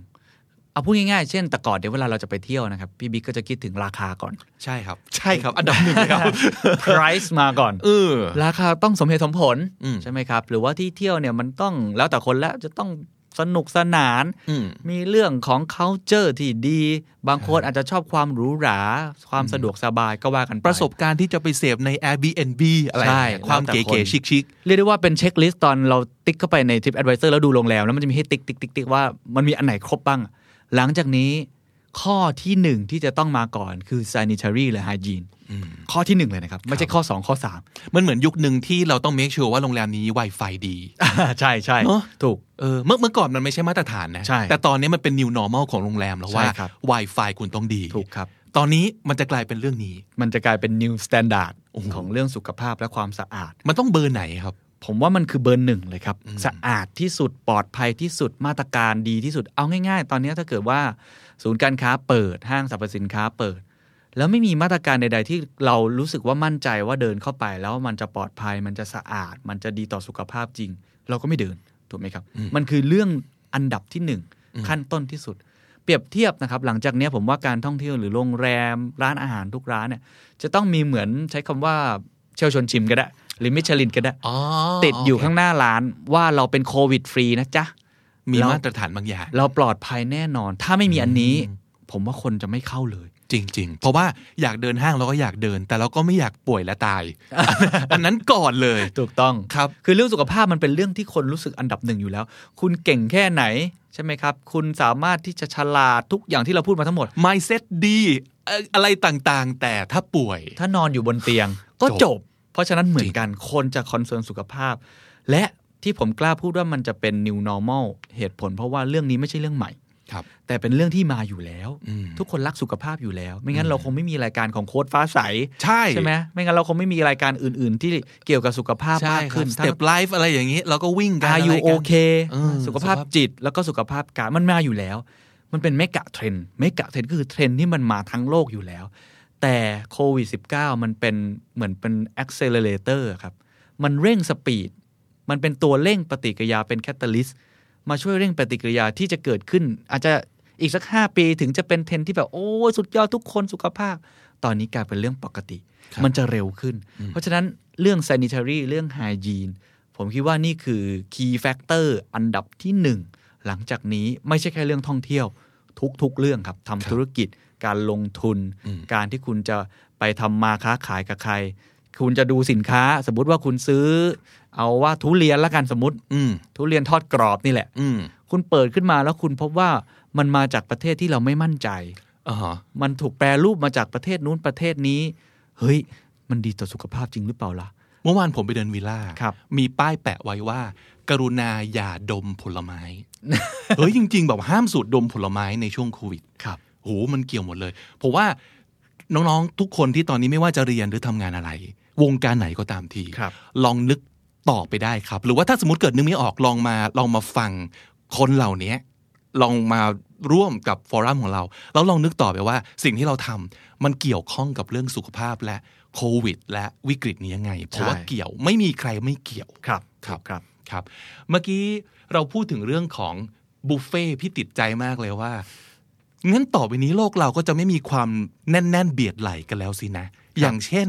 ที่เห็นชัดเจนมากเลยที่โดนแคนเซิลกันไปเยอะมาก คอนเสิร์ต ใช่ งานเสวนา สัมมนา ประชุมงานหนังสือ มอเตอร์โชว์ บ้านและสวนแฟร์เหล่านี้เนี่ย ครับ อนาคตจะเป็นยังไงครับ ผมคิดว่าอันเนี้ยท้าทายมาก และนี่เป็นสิ่งที่ผมคิดว่าหลายคนกำลังถกเถียงกันอย่างดุเดือดมาก โดยเฉพาะคนที่จัดงานคอนเฟอเรนซ์ใหญ่ ใช่ ๆ คอนเฟอเรนซ์ระดับโลก มอเตอร์โชว์อย่างเงี้ย พวกเนี้ยจะต้องกลับมาคิดกลับมาทบทวนให้ เพราะเราชอบอีเวนต์กันเนาะ ทุกคนชอบไปเจอ ใช่ คน มันทุกคน ต้อง ชอบ มี ไปเจอกิจกรรม ครับ เป็นเรื่องปกติ แต่ตอนนี้เราถูกห้ามให้เป็นอย่างนั้น ครับ เอาง่ายๆ ถ้ายังไม่พูดถึงการท่องเที่ยวในลักษณะนั้นเนี่ย สิ่งที่ผมฟันธงได้เลยว่า ใช้คำว่า obsolete ไปชั่วขณะแน่นอน ก็คืออ ม มันมันรีบไปเลยชั่วขณะนะครับ อืม คือธุรกิจที่เกี่ยวข้องกับสถานบันเทิง สนามมวย อืม และธุรกิจที่เกี่ยวข้องกับเรื่องของการที่มันต้องแตะตัวกันเยอะๆคอนเสิร์ต อืมมาหอลาศพเหล่านี้ อันเนี้ยบอกได้เลยว่าศูนย์ที่จะกลับมาได้อย่างรวดเร็ว ครับ ยกเว้นว่าเจอวัคซีน อ่า ผับบาร์เนี่ย ผมอาจจะพูดแรงนะ แต่มันเป็นข้อเท็จจริงคือ ต้องรีบหาอาชีพอื่นทำในช่วงเวลานี้ก่อน ถ้าคุณไม่ได้มีสายป่านที่ยาว ไม่มีทางกลับมาเปิดได้ในระยะอันสั้นแน่นอน อืมอืม ในการท่องเที่ยวก็เหมือนกัน มันก็จะมีธุรกิจเซกเตอร์หนึ่งครับ น้องๆอาจบางคนอาจจะไม่เคยได้ยินบางคนอาจจะเคยได้ยินคำว่า mice ไม้หนู เนี่ยนะ เดี๋ยวนะ M I C E ป่ะครับ M I C E เลยครับ อ่า แต่ไม่ใช่หนูหลายตัวนะ เออไม่ใช่เหรอเอามันคืออะไรนี่ ไมซ์เนี่ยมันย่อย่อมาจาก 4 ค อ๋อ ำสี่คำที่น่าสนใจครับ ครับครับ แรก M คือ meeting อ๋อ การประชุม การประชุม I คือ incentive incentive คือ incentive trip อะครับ ใครเป็นเซลล์เนี่ยจะหูผึ่งมากเรื่องนี้ อ๋อนึกออกแล้ว พวกพาลูกค้าไปเที่ยวยุโรปอะไร ค อ รับ ย่างงี้ หรือว่าเซลล์สามารถปิดยอดการขายได้เกินเป้า 130%เฮ้ ได้ไปญี่ปุ่นกัน อ๋อ outing อู้ ก็คือการ เ เที่ยวที่ไม่ใช้ตังค์ตัวเองครับ อ่า เป็น incentive บริษัทพาไปองค์กรพาไป ใช่ มี ครับ ใครสักคนพาไป ใช่ครับ เพราะเราทำอะไรดีสักอย่างประมาณ ครับ นั้น อินเซนティブอะเนาะ ใช่ครับ ครับ แล้วก็ตัว C ก็คือ convention convention ก็คืองานนะครับที่มาประชุมกันมาพบปะกันใช่ไหมครับ แล้วก็สุดท้ายคือ exhibition exhibition ก็เหมือนเป็นกึ่งกึ่งๆงานนิทรรศการเนาะคนมาเดิน งานออกร้านทั้งหลาย ออกร้านใช่ MICE หู โดยรวมๆ MICE คำว่า MICE มันคือการท่องเที่ยวในลักษณะที่เป็น business trip กึ่ง ประ กึ่ง มาณนั้น ๆ business trip คือพูดง่ายๆถ้าถ้าผมแปลนะ ผมแปลง่ายๆคือเออผมไม่ได้ออกตังค์เองอะ อ่าฮะาฮะ คือถ้าผมอยู่ใน m i ซ์ก็คือผมไม่ต้องออกตังค์เอง อืม ผมไป business trip ผมไปประชุม เวลาผมเป็นผู้สื่อข่าวมีคนเชิญไป ผมก็คืออยู่ในในหนึ่งธุรกิจของ m i ซ์ โอ้โห คิดดูดีๆ เนี่ย มันไม่ใช่ไม่ใช่อะไรแบบก้อนเล็ก ๆ เลยนะ ใช่ มันเป็นสัดส่วนที่เยอะมาก มันคือตัวขับเคลื่อนอะไรหลาย ๆ อย่างมาก ๆ แล้วประเทศไทยเป็นประเทศที่ธุรกิจ m i ซ์อ่ะเป็นธุรกิจที่ดำเนินไปได้ดีมาก จริงๆ เรามีที่ประชุมที่สุดยอดนะครับ เรามีสถานที่ต่างๆเนี่ยให้ชาวต่างชาติเนี่ยเข้ามานัดเจอการมีตติ้งกันเข้ามาคุยกันเป็น incentive trip ไมซ์เนี่ยเป็นหนึ่งในธุรกิจที่ได้รับผลตอบรับที่ดีมากในตลอดเวลาที่ผ่านมา บางธุรกิจหรือว่าบางโรงแรมที่ซ้ำไปนี่คือออกแบบมาเพื่อสิ่งเหล่านี้เนาะ ใช่ แต่เป็นแบบโรงแรมที่แบบรับจัดประชุม ครับ เป็นหลักอะไรอย่างเงี้ย บางโรงแรมเนี่ยรายได้หลักไม่ได้มาจากห้องนะครับ ใช่ ห้องนี้มีไว้งั้นงั้นๆแหละ มีไว้ให้คนมาพัก มีไว้ให้มันเกิด movement เออ แต่รายได้หลักมาจากการจัดงานแต่ง เออ การ ใช่ จัดงานต่างๆ นานางานประชุม อ๋อ มันจะมีบางโรงแรมที่แบบทุกครั้งที่จัดงานประชุม เอ๊ะทำไมฉันต้องไปโรงแรมนี้ เออ เพราะเขาเก่งเรื่องนี้ ถูก เรื่องหมายระบบการจัดการต่างๆ operation ต่างๆ เขาทำได้ดีมาก ศูนย์ประชุมต่างๆ ของเรา ครับ โอ้ลำบากกันหมด หลังจากนี้ก็จะเกิดการเปลี่ยนแปลงเกิดขึ้น บางคนถึงขั้นบอกว่า เฮ้ย หรือว่ามันจะเป็นจุดจบปะ the end of mice หรือเปล่า end game หรือเปล่า เฮ้ย อันเนี้ยน่าสนใจ น่าถกเถียง ผมยังไม่มีคำตอบชัดเจน แต่ว่าที่พอที่จะตอบได้เท่าที่คุยกันมาหลาย ๆ คนนะครับ อาจจะต้องแยกประเภทสักเล็กน้อย อืม คือ M กับ I เนี่ย ผมเชื่อว่าน่าจะยังพอไปได้ มีติ้งกับ incentive trip ครับ ครับ เพราะมันไม่ใช่คนเยอะมาก อ๋อ มีติ้งบางครั้งอาจจะเป็นบอร์ดบริหารเบอร์ใหญ่ๆ คนที่เกี่ยวข้องสัก 7-8 คน อ๋อ นี่เคนหมายถึงว่าเป็นการประชุมแบบปกติที่เรามาประชุมกันในบริษัท เหล่านี้ก็ด้วยใช่ไหม ถ้าเป็นบริษัทระดับโลกหรือบริษัทข้ามชาติเนี่ย มันจะเกิดการมีตติ้งแบบเนี้ยเป็นเรื่องปกติ อ๋อ ก็คือบอร์ดบริหารหรือผู้บริหารหรือคนที่เกี่ยวข้อง ครับ HR ต่างๆ นานา เขาจะต้องบินไปบินมาเพื่อประชุม เออ ต่า ใช่ ง บินไปประชุม ๆ บินไปประชุมแล้วก็บินกลับ ซึ่งไอ้ business trip เนี่ยส่วนใหญ่เนี่ยมันจะมีเอ่อเรื่องของการที่จะต้องลองสเตย์ ครับ คนที่มาสมมติมาประชุมสักสามมิ팅อ่ะสมมตินะครับสมมติผมผมเป็นนักธุรกิจที่ต้องไปลงทุนในญี่ปุ่น สมมติไปเปิดร้านอะไรสักที่ญี่ปุ่นแล้วกัน ผมบินไปเนี่ย ผมก็ไม่ได้บินไปแค่วันเดียวแล้วกลับเลย ใช่ เอ้ยเอาอันนิดนึงแล้วกันขออยู่ต่ออีกวันนึง ไหน ๆ ไปแล้ว ไหนๆแล้ว เออ ใช่ไหม เพื่อนฝากซื้อของ เพื่อนฝากซื้อของด้วย ลูกต้องซื้อของเล่นให้ลูกด้วย เออ แล้วก็อันไหนๆแล้วขอไปออนเซ็นที่นี่สักหน่อย ไปดูภูเขาฟูจิอีกสักครั้ง มันก็จะเกิดความเป็นพวงพวงๆเหล่า ใช่ นี้ ครับ เขาเรียกว่า long stay มากขึ้น business trip เนี่ยส่วนใหญ่เป็นเป็นเซกเตอร์ที่น่าคนที่ทำธุรกิจท่องเที่ยวชอบ เพราะว่าเป็นพรีเมียม เป็นคนที่มีเขาเรียกว่าเอ่อ purchase power เยอะ คือ แล้ว เอา แล้วมันจะเป็นแบบว่างบของบริษัท ใช่ใช่ ไม่ใช่ออกตังค์เอง ถูกถูก อ๋อ ไม่ใช่ตังค์ชั้นอ่ะ ใช่ใช่ เพราะฉะนั้นเนี่ยผมว่า M กับ I อ่ะที่คนไม่ได้มารวมกันเยอะๆอะ ครับ น่าจะยังพอไปได้ เมื่อสายการบินเริ่มกลับมา อืม เมื่อโรงแรมเริ่มกลับมาเปิด ครับ สำคัญที่สุดที่แฟกเตอร์ที่ผมคิดว่าน่าจะเป็นไปได้ ก็เพราะว่ายังไงยังไงครับธุรกิจต้องเดินหน้าต่อ ครับ แต่การเที่ยวเนี่ยมันอาจจะไม่เดินหน้าต่อ สมมุติว่าเราจะต้องบินไปมี 2 ทริปให้เลือก ทริปทีหนึ่1 คือไปเที่ยวกับครอบครัว ไปโตเกียวนี่แหละ ไปเที่ยวทริปที่ 2 คือไปทำงาน เป็นงานเป็นการ ไปญี่ปุ่นเหมือนกัน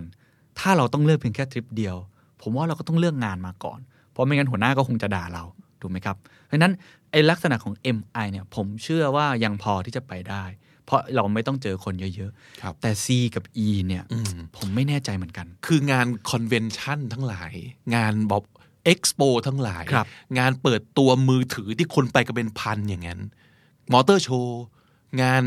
เอ่องานกิฟต์ ครับ อะไรเหล่านั้น น่าจะเหนื่อย มันต้องเปลี่ยนรูปแบบ มันต้องเปลี่ยนรูปแบบงานอาหารโลก งานเทคโนโลยี งานหุ่นยนต์ อืม งานออกร้านเกษตรแฟร์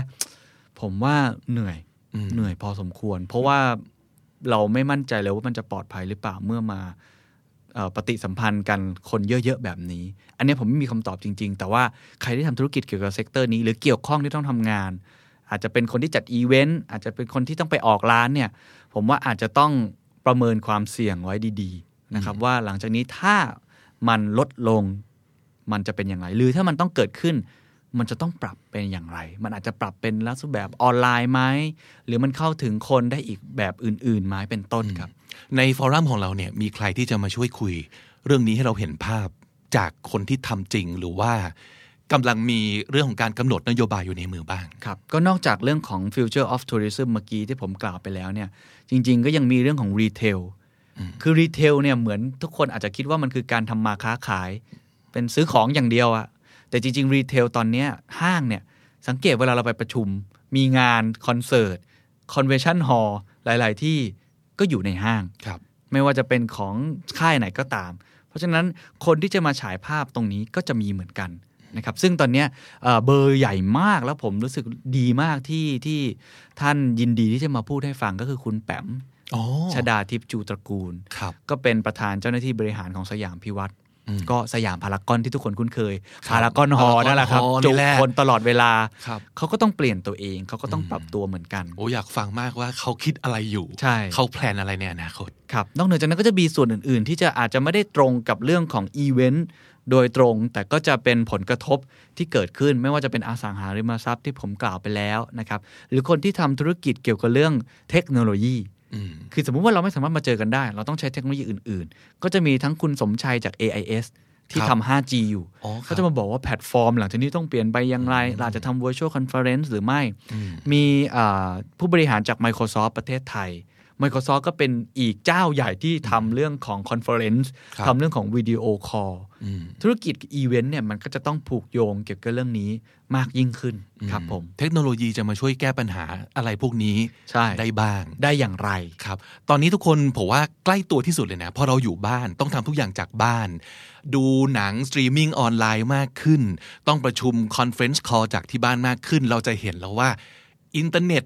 ความเร็วสูงสูงสูงเนี่ยโคตรสำคัญ ใช่ใช่ และถ้ามันแบบช้าไปสักนิดนึงเนี่ย ไม่ไหวแล้วเราจะหงุดหงิดเพราะว่าเราใช้เวลาส่วนใหญ่อยู่ที่บ้านละ ใช่ ครับ ใช่ถ้าเกิดจะพูดอีกสักเวทีหนึ่งที่น่าสนใจไม่ต่างกัน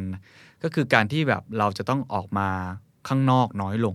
ใช่ไหมครับ ในเรื่องของสื่อจริงๆ อีเวนต์มันก็เป็นหนึ่งในสื่อในการมาสัมผัสกันอะเป็นไลฟ์เอ็กซ์เพ c e ใช่ไหมครับ จริงๆ สื่อไม่ว่าจะเป็นออนไลน์ โทรทัศน์นะครับ out of home สื่อในโรงหนังที่ โอ้โห ไม่รู้จะเปิดเมื่อไหร่ เออจริงด้วย อะไรแบบเนี้ย อืม หรือป้ายโฆษณาที่อยู่ในห้างสรรพสินค้า ป้ายโฆษณาตามท้องถนนพวกเนี้ย เออจริงพอคนออกมาข้างนอกน้อยลง ครับ คนก็จะเห็นสิ่งนี้น้อยลง ก็ยอดก็ตกนะ ยอดก็ตก โอ้ มัน โห กระทบเหมือนกัน กระทบมากที่สุดครั้งหนึ่งตั้งแต่บริษัทหลาย ๆ ที่ก่อตั้งมา ก็จะมีคนที่เป็นนักวิจัยหรือผู้เชี่ยวชาญด้านสื่อ มาเล่าให้ฟังตั้งแต่อ่า MI MI คือ Media Intelligence ชื่อก็บอกอยู่แล้ว เป็นเป็นเอเจนซี่ที่ทำเรื่องวิจัยสื่อที่เข้มข้นที่สุดเจ้าหนึ่งนะครับมีกันตากันตานี่ทำเรื่องของสื่อเหมือนกัน วิเคราะห์ข้อมูลการ spending ของงบโฆษณาต่าง ๆ แล้วก็มี DAAT DAAT คือสมาคมโฆษณาดิจิตอล ครับ นะครับเอเจนซี่ต่างๆเนี่ย เป็นตัวแทนของเอเจนซี่ทั้งหมดทั้งประเทศ จะมาพูดเรื่องของการใช้สื่อดิจิทัลหลังจากนี้ ซึ่งผมคิดว่าเรื่องของอีเวนต์เนี่ยนะครับก็จะมีส่วนเกี่ยวข้องกับเรื่องสื่ออย่างแน่นอน ครับโอ้มันกระทบแล้วก็ใกล้ตัว อย่างเรื่องสื่อเนี่ย หลาย ๆ คนอาจจะคิดถึงแค่ว่าแบบสื่อออนไลน์อะไรที่เราเสพ แต่ว่าเรากำลังจะมาโฟกัสในเรื่องของสื่อโฆษณาให้ดูด้วย ครับ นะครับว่ามันจะเกี่ยวข้องแล้วก็กระทบกันยังไงบ้าง ใช่แล้วผมคิดว่ามีคำหนึ่งที่อยากจะเสริมซึ่งเหมาะกับรายการคำนี้ดีมาก ครับ เป็นคำที่ผมรู้สึกว่าคนที่ทำสื่อหลายคนเนี่ยทำคอนเทนต์เป็นยูทูบเบอร์เป็น Facebook เพจนะฮะเจ้าของเพจต่างๆเนี่ย อืม หลังจากเนี้ยมันจะเกิดการเปลี่ยนแปลงเยอะขึ้นมาก อืม หลายคนอาจจะเคยได้ยินเรื่อง Media Landscape ครับ ก็คือภูมิทัศน์ของสื่อพูดง่ายๆมันคือแผ่นดินของสื่ออ ม โลกของสื่อมันจะเปลี่ ภาย พ น รวมทั้งหมดนะ ใช่ มันจะเปลี่ยนแปลงไป มันจะเหมือนมีแผ่นดินไหวครั้งใหญ่เลยนะครับ เท่าที่เคนเคยไปคุยกับคนในวงการสื่อมาเขา ครับ เขาว่ายังไงกันบ้าง ผมว่าหลักๆ จะมีคำหนึ่งที่จะเกิดแน่นอน ก็คือคำว่า fragmented อ๋อ fragmented คือการแตกเป็นเศษเสี้ยวเสีย ครั ง บ เสี้ยว เป็นเศษเล็ก ๆ ต่าง ๆ นานา เป็น อืม fragment นะครับ มันจะเกิดเป็นสิ่งที่เรียกว่าสื่อจะไม่มีคำว่า mass อีกต่อไป โอ้ บางคนถึงขั้นพูดเลยว่ามันจบไปแล้ว อย่างนั้นเลยเหรอครับ ใช่ครับ ซึ่งคนนี้ที่พูดกับผมเนี่ยคือฟิลิปคอตเลอร์นะครับ โอ้ บิดาการตลาดที่คิดทฤษฎี แล้วทำให้ทฤษฎีนี้ดังไปทั่วโลก 4P อะครับ ครับครับสี่พีที่เราเรียนกันมาตั้งแต่ ใช่ที่เราต้องมานั่งท่องกันเนี่ย ฮะ เขาเป็นคนพูดเองว่า mass marketing จบไปแล้ว โอ้ มันมันจบไปแล้ว ตอนนี้เป็น very much targeting อืม targeted marketing ครับ ซึ่งก็สอดคล้องกับที่เอ่อผู้บริหารเจ้าของเอเจนซี่สื่อหลายที่พูดกับผมเหมือนกันว่ามันจะเกิดการ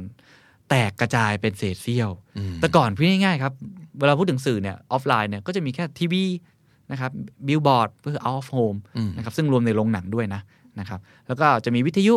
ปริ้นเนี่ยสี่อย่างเนี้ย อืม จบแล้ว อืม เวลาเราใช้สื่อเราก็แค่ทำโฆษณาสักตัว หนึ่ง แล้วก็ยิงทีวีทุกช่อง นะ ซึ่งก็ มีเดียแพลนเนอร์เขาจะมองสีก้อนเนี้ยห ใช่ ลักๆ แล้วก็แทงลงไป ใช่ครับ ว่าจะใช้เงินกับแต่ละก้อนเท่าไหร่ ซึ่งก็ไม่ได้ทำยากเพราะว่ามันมีทางเลือกไม่เยอะ ครับ แต่ปัจจุบันนี้ที่เข้ามาสู่โลกออนไลน์ เราแน่นอนโลกออนไลน์ได้รับผลกระทบในเชิงบวกมาก Netflix หุ้นขึ้นยอดกระฉูด จริง โฮมเอนเตอร์เทนเมนต์มาใช่ไหมครับ โลกออนไลน์น่าสนใจตรงที่ว่าแลนด์สเคปของโลกออนไลน์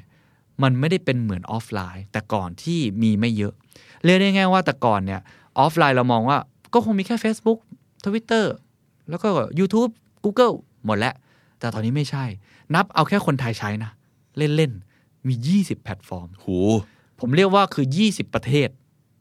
เออ 20 แผ่นดิน เป็น เออ โลกที่แตกออกเป็นเศษเสี้ยวย่อยๆ20 แผ่นดิน คือแต่ละที่ก็จะมีกฎหมายไม่เหมือนกัน กฎหมายไม่เหมือนกัน วัฒนธรรมไม่เหมือนกัน ภาษาไม่เหมือนกัน โอ้ เออจริงว่ะ คุณจะทำสมมุติจะทำการ์ตูนสักเรื่อง คุณก็ต้องภาคภาคไอโดเรมอนเนี่ยเป็นภาษาญี่ปุ่น เออ เป็นภาษาอังกฤษภาษาอินเดีย เออ การทำสื่อหลังจากนี้ทำคอนเทนต์ก็เหมือนกัน ครับ Tik t o อกภาษาเต้น ชาเลนจ์ จ ส ริง ติกเกอร์ ไวยากรณ์เขาก็ไม่เหมือนใครเล ไม่ ยนะ เหมือน เออ ไม่เหมือน Instagram Story ด้วย ทั้ง แน่ ทั้งที่ดูเหมือนจะคล้ายๆกัน ใช่คนเล่นก็ไม่เหมือนกัน vertical video เหมือนเหมือนๆกัน แต่ว่ามันคนละภาษานะ คนละความรู้สึกคนละพฤติกรรม คนละฟิลใช่ใช่เราเราสมมติว่าเราจะทำอะไรสักอย่างหนึ่งลงทั้งสองอย่างเนี่ยเราลงไม่เหมือนกันเปียบนะ ใช่ คนละฟิลด้วย คนละฟิลไม่ อย่าง เหมื ส อ ม น มติ กัน เราเคยคุยกันนะว่าถ้าเกิดอะไรจะไปลงไอจีอ่ะเราต้องรอรอๆหน่อย แต่พอมันเป็น IG Story เรากล้าที่จะเป็นตัวเองมากขึ้น ใช่ ไม่ต้องไป อินทิเม มาก ตมากขึ้น เออแค่แค่ใน IG เหมือนกัน ถูกครับ สองอย่างยังต่างกันเลยอะ ซึ่งตอนเนี้ยถ้าเอเจนซี่เขามองเนี่ยเขาจะมองเรื่อง IG Story มาแรงมาก ครับ อย่างนี้เป็นต้น เพราะฉะนั้น TikTok IG อืม Line Line ก็มี Line TV มี Line Today ครับ แล้วก็มี Line Official Account อืม แล้วก็มี Line for Business ที่ขายของ อืม ไอการไลฟ์เนี่ย ก็แตกต่างกัน จริง ไลฟ์ผ่าน Facebook ก็ไม่เหมือนกัน ผ่าน YouTube เดี๋ยวนี้ไลฟ์ผ่าน IG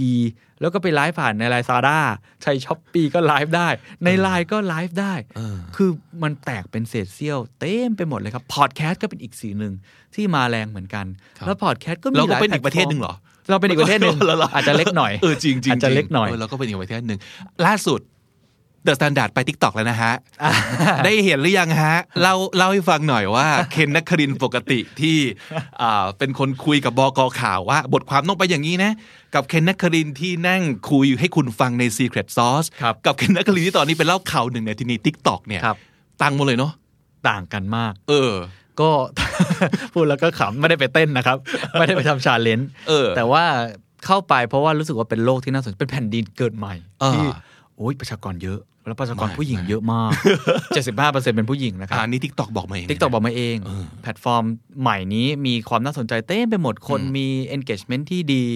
มีเป็นเขาใช้คำว่า user generated content UGC ช่วยสร้างคอนเทนต์เต้น ครับ ๆนะครับ เอาอย่างเรื่อง fragmented ที่เราพูดถึงเนี่ย เวลาเคนจะย้ายตัวเองไปกำเนิดใหม่ ที่ TikTok เนี่ย คิดยังไง เล่าให้ฟังนิดนึงครับ ก็จะต้องเปลี่ยนตัวเอง เหมือนกับเปลี่ยนภาษา มีวุ้นแปลภาษาหน่อย เออ เปลี่ยนวัฒนธรรมตัวเองเข้าเมืองตาหลิวต้องหลิวตาตาม เข้า Tik t o k ก็ต้องหลิวตาม Tik t o k คุณไม่เต้นเหรอ ไม่ไม่ถึงกับเต้น อยากเห็นการรายงานข่าวแบบเต้นไปด้วย เขาไปตามได้ ก็ลงเยร์ ชื่อเด นะ อะ ค ส รับ แตนดาร์ดอาจจะมีบางคนอยาก เต้น แต่ว่า เออเออ พูดพูดกับย้อนกลับมาครับ ผมว่ามันคือการเปลี่ยนกรามาไวยากรณ์ ก็อย่างในทิกตอกเนี่ย ผมคิดว่าอย่างหนึ่งที่แตกต่างจากที่อื่นก็คือมันมีความโคซี่มากกว่า มันมีความอินดิเมตมากกว่า อืมไม่ต้องเป๊ะมาก ไม่ไม่ต้องเป๊ะ แล้วสนุกมีความเอ่อสบายสบายกันเอง ติดอารมณ์ขันเล็ก ๆ บันเทิง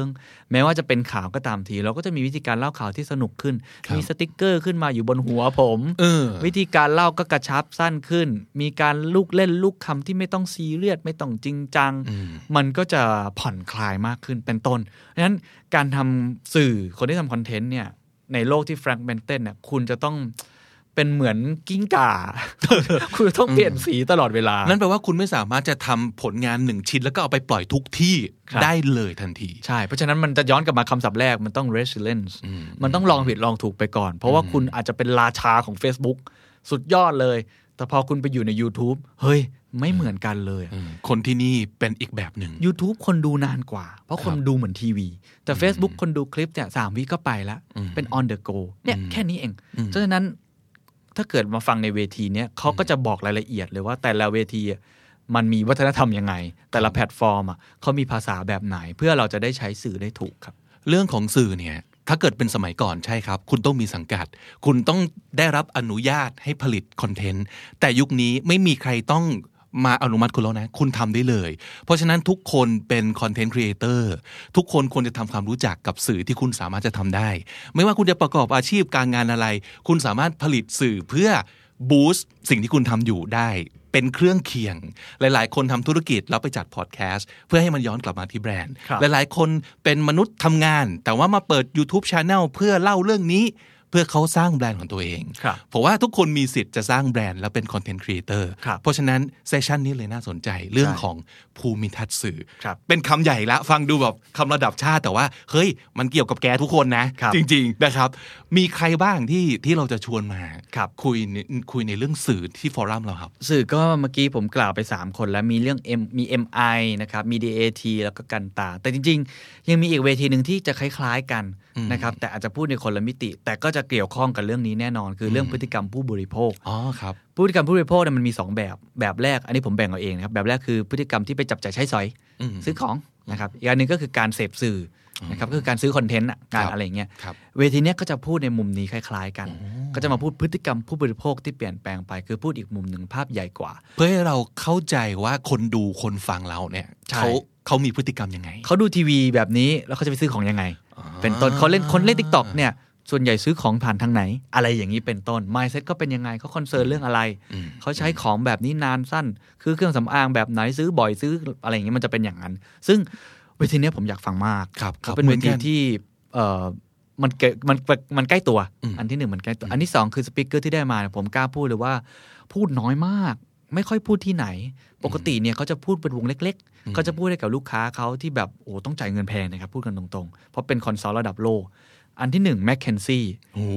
ถ้าฟังทิกเก็ตซอสจะเห็นผมพูดถึงแมคเคนซี่บ่อยมาก ครับ นะครับหรือฟังรายการธุรกิจเดี๋ยวจะอ่านวิจัยแมคเคนซี่ มิชชั่นทูเดอะมูนคุณลวิทย์เนี่ย ใช่ อ้างถึงตลอด เพราะแมคเคนซี่ดีจริงๆ เก่งจริง แล้วเราได้ผู้บริหารระดับสูงสุดนะครับ อืม ของประเทศไทยอืมเอาผลวิจัยลึกๆ ลับๆเนี่ยแล้วเอาของไทยด้วยนะ ครับ มาผสมกับระดับโลก และมีเฟรมเวิร์ก how to ให้ด้วย อู้ ว่าหลังจากนี้ต้องทำตัวยังไง ครับ นี่จะ มารับแบบฝึกหัด ใช่ ไปประยุกต์ใช้ได้เลย ใช่ เออ แล้วก็คนที่ 2 คนนี้ก็โอ้โหตัวท็อप เหมือนกันครับ AC Nielsen โอ้โห นิวเซนนี่ไม่ต้องพูดถึงเป็นพฤติกรรมผู้บริโภคอันดับต้น ๆ ของประเทศไทย ได้ยินแต่เกิดเลยครับ โดยเฉพาะในพวก FMCG อ่ะการใช้แชมพูการใช้นู่นนี่นั่น อ้อ คนเนี่ยเก่งมากระดับโลกมีเซอร์เวยระดับโลก แล้วเขาเซอร์เวยในไทย และที่สำคัญที่สุด เขาคนนี้เป็นผู้บริหารระดับสูง แล้วสามารถคุยกับ CEO มาหลายคน แล้วเอาผลวิจัยของจริงจากประเทศที่ผมใช้คำว่า one step ahead อืม คือเกิดเหตุการณ์นี้ก่อนก่อนเรา เช่น อ่า ผลวิจัยจากประเทศจีน ครับ ผลวิจัยจากสิงคโปร์จากไต้หวัน อืม จากฮ่องกงว่าผู้บริโภคเขาเปลี่ยนไปยังไง เพราะวัฒนธรรมเขาใกล้ ๆ กับเรา เราจะได้รู้ว่าควรจะปรับตัวอย่างไร แล้วก็ท่านที่ 3 ครับ พี่เอิร์ธอะแดปเตอร์ ครับ อะแดปเตอร์เนี่ยหลายคนอาจจะเอ๊ะทำอะไรจริง ๆ เป็นคนที่ทำดิจิ t a ลเอเจนซี่ผมว่าแถวหน้าของเมืองไทยที่เก่งจริง ๆ อืม เก่งมากในแง่ของดิจิตอลเขามีลูกค้าอยู่ในมือเป็นระดับท็อป 20กว่าเจ้าเนี่ย แต่เป็นระดับที่แบบเก่งมากทำเรียกได้ว่าถ้าคุณไปดูการประกาศรางวัลเวลาเพอร์ฟอร์แมนซ์ดิจิตอลของแบรนด์ต่าง ๆ เนี่ย คนเนี่ยเบื้องหลัง ทั้งนั้น อืม ทั้งนั้นแบรนด์ที่ทำได้ดี ๆ บนโลกดิจิตอลเขาทำให้เกือบหมด ครับ นะครับเพราะฉะนั้น 3 คนเนี่ย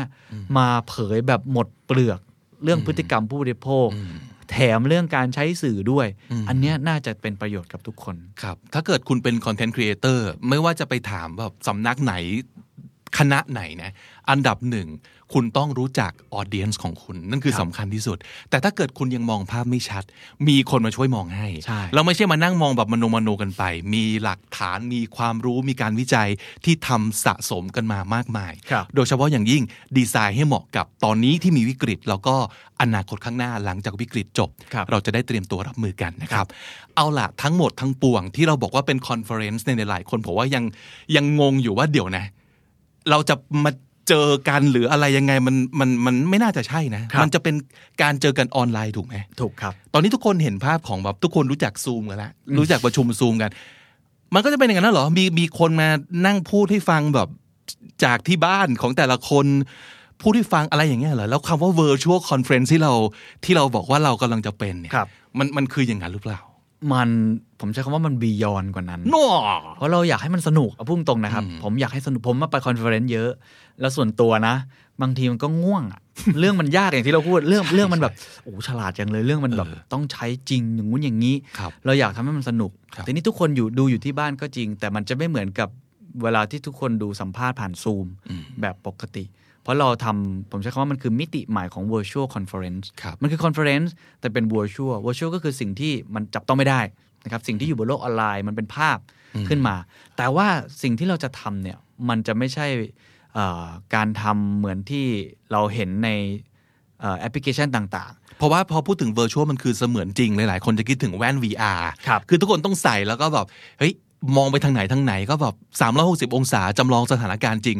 อย่างนั้นหรือเปล่า virtual ๆ ไม่ไม่คำว่า ไม่ไม่ใช่ virtual จริง ๆ ไม่ใช่อย่างนั้น ครับครับ คำว่า virtual ที่พี่บิ๊กพูดมันคือ virtual reality อ่า ก็คือความจริงเสมือน ครับครับ แต่อันเนี้ยมันไม่ได้มีคำว่า reality ถึงขั้นว่าเราจะต้องใส่แว่นกันทุกคน อืม แล้วก็เอามือป่ายหน้านู่นนี่นั่น ซึ่งอนาคตอาจจะเป็นอย่างนั้นก็ได้ แต่ผมคิดว่าตอนเนี้ยอาจจะเอ่อทำให้ทุกท่านแบกภาระจนเกินไปต้องซื้อแว่นใช่ไหมครับ อนาคตอาจจะเป็นไปได้นะ แต่ว่าตอนเนี้ยมันมีสิ่งที่น่าสนใจก็คือว่า interactive ครับ มันเป็น virtual conference ที่มี interactive คือพวกเราทั้งหมดเนี่ยนะครับที่เป็นสปิเกอร์ 40 กว่าท่านเนี่ย 16 panel เนี่ยจะไปอยู่ที่ Thailand eSport Arena อ๋อที่ที่เราจัดดีเบต ใช่ครับ เมื่อ 2 ปีที่แล้วครับ ซึ่งที่นั่นน่ะมันน่าสนใจตรงที่หนึ่งมันเป็นที่สำหรับเล่นเกมอยู่แล้ว เพราะฉะนั้นอินเทอร์เน็ตหายห่วงครับ ครับ เกมเนี่ยอินเทอร์เน็ตสะดุดนิดเดียวเนี่ยคุณ ไม่ได้เลย คุณโดนฟันทิ้งเลย นะ คุณตายได้เลยใช่ไหมคุณแพ้เลย อ่า เพราะฉะนั้นอินเทอร์เน็ตแรงมาก ไม่มีสะดุด ไม่มีสะดุด อืม อันที่สองก็คือมันจะมีเรื่องของอินเ r อร์แอคทีฟ เราจะมีจออย่างดี เราจะมีวิธีการต่างๆ นานาที่ทำให้คุณร่วมสนุกกับเราได้มาก แม้แล้วให้ความสนุกกับสปิเกอร์ด้วยนะ สปิเกอร์บางทีแอบเหงานะครับ ครับ มาพูดแล้วไม่มีใครฟังเลยใช่ไหมครับ อ๋อ เราจะมีจอใหญ่ยักษ์เลยครับ ที่มีหน้าทุกท่านนะครับ ที่อยู่ในห้องเนี่ยให้เห็นกันสดๆ เห็นสีหน้ากันสดๆ เดี๋ยวนะหมายถึงว่าสมมติผมนั่งดูอยู่ที่บ้านเนี่ย ครับ ผมเป็นผู้เข้าร่วมเนี่ยหน้าผมก็จะไปขึ้นอยู่บนจอเนี่ย ขึ้นได้ จริงเหรอ ขึ้นได้ เออแล้วผมทำอะไรได้บ้างครับ ครับ สามารถแบบ ก็สามารถ ย ทำได้หลาย ชวน อย่าง ใช่ทำได้ตั้งแต่การถามคำถามผ่านแชท ถ้าบางคนเขิน ครับ เราก็จะรวบรวมคำถามนั้นไปถามสปิเกอร์นะครับหรือว่าบางคนเนี่ยอยากจะแสดงความคิดเห็น อยากจะถาม เราก็จะเปิดกล้องให้ แล้วหน้าคุณก็จะอยู่บนจอ ใหญ่ยักษ์ ผมไม่รู้กี่นิ้ว 70 80 นิ้วมั้ง ช่วยทำผมดู แล แต่งหน้านิดนึง แต่งหน้านิดนึงนะฮะ เพราะจอใหญ่มากสปิเกอร์ทุกท่านจะเห็นเลยคุณจะทำเป็นฉากหลัง เรื่องเป็นหนังเรื่องอะไรก็ได้ก็แล้วแต่คุณนะครับ ครับครับ เปลี่ยนฉากหลังก็ได้เป็น virtual background ก็ได้ ครับ เพราะฉะนั้นมันจะมีความ อืม อินเทอร์แอคทีฟสูงมาก แล้วเวทีเนี่ยมันจะจริงจังมาก แสงสีเสียงจัดเต็มนะ ผมบอกเลย ครับ แสงสีเสียงจัดเต็มมาก จออย่างดี แล้ววิธีการที่เราทำเนี่ยเราจะมีที่นั่งเราจะมีวิธีการที่มันเหมือนกับคอนเฟลเลนซ์จริง ๆ ให้ประสบการณ์ไม่ต่างกัน เพียงแต่คุณไม่ต้องแต่งตัวออกมาจากบ้าน คุณไม่ต้องเดินทางครับ ไม่ต้องขับรถใด ๆ ไม่ต้องมานั่งกลัวว่านั่งแล้วจะแบบเอ้ยสะอาดจริงไหมปลอดภัยจริงไหม คุณนั่งดูอยู่ที่บ้าน แต่ทำได้มากกว่าปกติคือคุณแชทถามได้ แล้วมันจะมีโพลเราอาจจะเล่นเกมกันมีโพล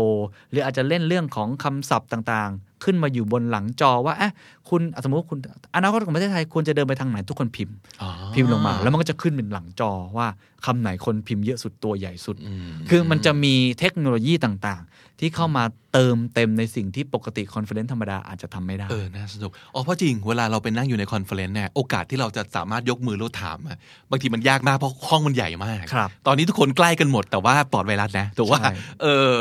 น่าสนใจครับ จะมีลูกเล่นต่างๆ จะมีการได้ เดี๋ยวนะ ที่บอกว่าเป็น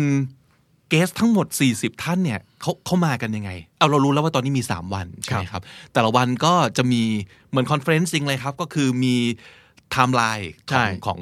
มี ของ agenda แต่ละ เออก็มีอ g e n d a ของแต่ละเซสชันประมาณนี้ ก็สามารถเลือกเลือกได้ว่าเราจะเข้าไปฟังตรงไหน ใช่เลือกได้เลยแล้วก็จะเข้าไปดูได้เลยในเว็บไซต์เดอะสนามก็จะมีรายละเอียด แล้วก็สปิเกอร์ท่านไหนที่ยินดีที่จะมาที่สถานที่ เราก็แยเราก็แฮปปี้ท่านก็จะได้สไลด์อลังการโพเดียมสวยงามนะครับสามารถเล่นกับคนได้ แต่ก็มีบางท่านเอ่อติดธุระจริง ครับ ๆ หรือว่าอาจจะอ อยู่ ยู่ ไกล ต่างประเทศจริง ๆ บินมาไม่ได้ ครับ ก็จะลักษณะเป็น virtual conference เข้ามาคอนคอเข้ามา ครับ แล้วจอของท่านก็จะใหญ่กว่าจอคนอื่นด้วย เพราะ อืม คุณจะได้จอใหญ่มากที่นั่งอยู่เหมือนนั่งติดกันเลย ครับ เพราะฉะนั้นมันก็จะมีลักษณะรูปแบบที่เราสามารถติดต่อนะครับ เชื่อมต่อกันได้ โดยไม่จำเป็นที่จะต้องมามาอยู่ที่เดียวกัน ครับ แล้วคุณก็ไปเลือกในแชร์ไอแพนเนลเมื่อกี้ที่เราคุยกันไปบ้าง เมื่อกี้ที่พูดไปเนี่ยแค่ประมาณ 20%เอง ครับ จริงมีอีกมากมายที่คุณสนใจ เดี๋ยวเราขึ้นในนี้ไว้ให้ขึ้นอ g e n d a ทั้งหมดไว้ให้ ครับ สามารถดูได้ว่าตรงไหนตรงกับความสนใจของเรา ครับ นะครับและหลาย ๆ คนที่อาจจะเป็นห่วงก็คือ จากที่เราเห็นแบบภาพการประชุมซูม 1. ภาพไม่ชัด 2. แบ็กกราวไม่ส วย 3. เน็ตสะดุด 4. เสียงก็ไม่ค่อยดี เหล่านี้เราแก้ปัญหาทั้งหมด ใช่ make sure ว่า top quality production Full HD แน่นอนนะครับ ไม่รู้ 4K ขนาดนั้นหรือเปล่านะ ถ้าถ้าทำได้ก็จะพยายามทำให้มากที่สุด เต็มที่เสียงดีทุกอย่างเพอร์เฟกถึงถึงขั้นว่าผมใช้คำว่าเอิ่มอาจจะไม่ถึงขั้นเพอร์เฟกแล้วกัน แต่ใช้คำว่าพยายามเต็มที่ พยายามให้เต็มที่ เพราะมันก็ ถึงขั้ เป็นของใหม่ของเราด้วย ใช่ถึง แต่ ขั้นว่าถ้าเป็นสปีกเกอร์บางท่านที่มาไม่ได้เนี่ย เราจะไปเซตให้ อ๋อ เราจะไปเซตกล้อง ส่งทีมไป เราจะพยายามถ้าเขาไม่ได้อยู่ต่างประเทศนะนะครับ ครับ พยายามที่จะทำให้เสียงเขาดีที่สุด ไมโครโฟนของเขาเป๊ะสุดให้ได้ อืม อันเนี้ยก็จะช่วยดูแลเต็มที่แน่นอน ครับครับสามวันครับ ครับ สะเอ่อยี่สิบเก้าสามสิบสามสิบเอ็ดพฤษภาคมนี้นะค ครั รับบ เอ่อจากที่บ้านของท่านครับ ง่ายแค่นั้นเลย ใช่ ขอให้คุณมีเน็ตที่โอเค ครับ แล้วนอกนั้นเราจะจัดการให้ ที่สำคัญที่สุดพิเศษจริง ๆ ต้องบอกเอ็กซ์คลูซีฟจริง ๆสำหรับคุณผู้ฟังคำนี้ดีอยู่ เย้ ในตอนนี้นะครับ ผมเริ่มรู้แล้วว่าเราจะได้อะไรกันครับ คุณผู้ฟังครับเตรียมตัวครับ ผมจะมา direct sell มาขายตรงกัน จัดมาฮะ กดกระดิ่งกดกระดิ่งเป็นบังฮาซันนะครับ ก็มีบัตรส่วนลดให้ ครับ นะครับพิเศษมากถ้าเป็นคุณผู้ฟังที่เป็นนักศึกษาอยู่แล้ว อันนี้ไม่ต้องห่วงเพื่อการศึกษาเราเต็มที่ลดทันที 50% ครับ แค่โชว์หลักฐาน อืม นะครับ 50%เลย ลืมบอกไปบัตร 3 วันราคา 3,900 บาทนะครับถ้าบัตรวันเดียวถ้าเลือกบางเซสชัน1,500 บาท ครับ ก็แล้วแต่ความสะดวกลดทันที ครับ 50%นะครับแต่ถ้าเกิดว่าเป็นคุณผู้ฟังที่เอ่อโตแล้วนะครับโตแล้วมีรายได้แล้วนะครับเพียงกรอกโปรโมโค้ดนะครับ The Secret Sauce จดดี ๆ นะครับ T H E S E C R E T แล้วก็ S A U C E ติดกัน ติดกันหมดเลย ครับ นะครับ ได้ลดทันที 10% อ๋อ The Secret Sauce เท่านั้น ครับ นะครับ อันนี้ก็สามารถไปกรอกได้หรือถ้าท่านอาจารย์ท่านไหนสถาบันไหน ผมเข้าใจว่าน่าจะมีคุณครูมีอะไรฟังเยอะนะครับ อยากจะได้ตั๋วลักษณะที่เป็นเป็นแพ็คหน่อยที่ หมู่ เอาไป คณะ หมู่คณะไปคให้รับ นักศึกษา ให้คนที่สนใจเนี่ยก็ติดต่อเข้ามาได้เลยที่ที่เดอะสแตนดาร์ดจะเป็นอินบ็อกซ์จะเป็นอะไรต่างๆเนี่ยติดต่อมาได้เลย เดี๋ยวจะมีทีมงานติดต่อกลับไป ไม่ต้องซื้อขนาดร้อยใบก็ได้ครับ ครับ จริงๆ 10 ใบ 20 ใบ เราก็มีถ้าเพื่อการศึกษาเนี่ยเราเรายินดี จะเป็นหน่วยงานภาครัฐเนี่ยเราก็ยินดีเช่นกันครับ ครับ จริงๆ เรามีโปรนี่ใช่ไหมครับ เคน20 ใบแถม 5 ใบ ใช่ ไหม มีอยู่ เรามี แล้ว อันนี้อยู่แล้ว ใช่ นะครับ เพราะฉะนั้นใครสนใจนะครับเอ่อใช้โปรโมชั่นเหล่านี้ให้คุ้มค่า ครับ นะครับ ติดต่อเข้ามาทางคำนี้ดีก็ได้ครับ แล้วเดี๋ยวเราให้ทีมงานประสานงานกลับไป ครับ นะครับ เจอกันปลายเดือนนี้นะทุกคน แล้วก็คิดว่าน่าจะเป็นอีกหนึ่งสิ่งที่ทุกคนต้องการ เราอยากมีความมั่นใจมากขึ้น เราอยากมีสายตาที่ช่วยเรามองครับว่า อนาคตข้างหน้าที่ไม่มีใครรู้เนี่ยเดาได้ดีที่สุดอย่างมีความรู้ที่สุดคือประมาณไหน เราจะได้เตรียมตัวแล้วก็เดินไป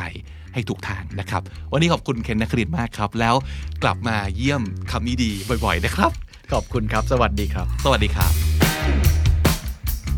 สรุปสาบสำนวนเกี่ยวกับการทำนายอนาคตในวันนี้โดยพ่อหมอเคนนักคลินนะครับ แห่ง The Secret Sauce Podcast นั่นเอง นอกจากนั้นเคนยังเป็น Editor in Chief และ Managing Director ของ The Standard ด้วยนะครับ โลกหลังโควิด สิ่งที่เราน่าจะได้เจอ หรือคำที่เราต้องการคือคำว่าอะไรบ้างนะครับคำแรก resilience resilience คำนี้มันคือความสามารถในการ bounce back หรือว่ากลับมา สู่สภาพเดิมหลังจากที่เราเฟลไป หลังจากที่เราล้มไปนะครับ เราลุกขึ้นมาได้ เก่งแค่ไหน นั่นคือ resilience space is the new luxury นิยามความหรูหราของการเดินทางจะเปลี่ยนไปนะครับ ก็คืออาจจะไม่ใช่การใช้ข้าวของไฮโซ ห้องโรงแรมที่เลิศหรูของแพง แต่ว่าการมีพื้นที่ที่เยอะนะนั่นอาจจะเป็นนิยามใหม่ของเรื่องของ Luxury ก็ได้นะครับ Space is the new luxury อันต่อมานะครับ จะมาเป็นคำคู่เลยครับ sanitary กับ hygiene สองคำนี้เหมือนจะคล้ายๆกันแต่ว่าจากที่ไปลองค้นคว้ามานะครับ sanitary จะเกี่ยวกับสุขภาพอนามัยเป็นหลักนะครับ ถูกสุขลักษณะอย่างนี้ แต่ hygiene จะเป็นเรื่องเกี่ยวกับการสะอาดปลอดเชื้อโรคนะครับ sanitary และ hygiene คำต่อไปเป็น acronym นะครับ ซึ่งก็เป็นคำย่อนั่นเอง MICE M I C E สี่คำนี้คือ meeting incentive convention และ exhibition เป็นธุรกิจนะครับ หรือวงการที่จะได้รับผลกระทบอย่างยิ่งจากโควิด และเรื่องของการ social distancing นะครับ การประชุม ทริปเดินทางต่างๆ ซึ่งเราไม่ได้ออกเงินเองนะครับ การสัมมนา การจัดงานนิทรรศการออกร้านต่างๆ นั่นคือ meeting incentive trip convention และ exhibition รวมกันคือ mice และสุดท้าย fragmented fragmented ก็คือการแยกย่อยออกเป็นหน่วยเล็กๆ โดยที่แต่ละหน่วยก็จะมีลักษณะพิเศษของตัวเองไม่ขึ้นกับใครนะครับ นั่นอาจจะเป็นหน้าตาของสื่อในอนาคตและอีกหลายวงการเลยนะครับ fragmented และถ้าติดตามฟังคำนี้ดีพอดแคสต์มาตั้งแต่เอพิโซดแรก มาถึงวันนี้คุณจะได้สะสมศัพท์ไปแล้วทั้งหมดรวม 3,520 คำและสำนวนครับ และนั่นก็คือคำนี้ดีประจำวันนี้นะครับ ฝากติดตามรายการของเราได้ทาง YouTube Spotify และทุกที่ที่คุณฟังพอดแคสต์ครับ ผมบิ๊กบุญวันนี้ไปก่อนนะครับ อย่าลืมเข้ามาสะสมศัพท์กันทุกวันวันละนิด ภาษาอังกฤษจะได้แข็งแรง สวัสดีครับ The Standard Podcast, eye opening for your ears.